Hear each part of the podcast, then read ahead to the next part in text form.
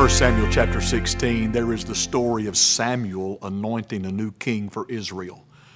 The sons of Jesse paraded before him one by one by one, and God kept saying, None of these will be the king. Finally, Samuel asked the question, Are there any more sons left?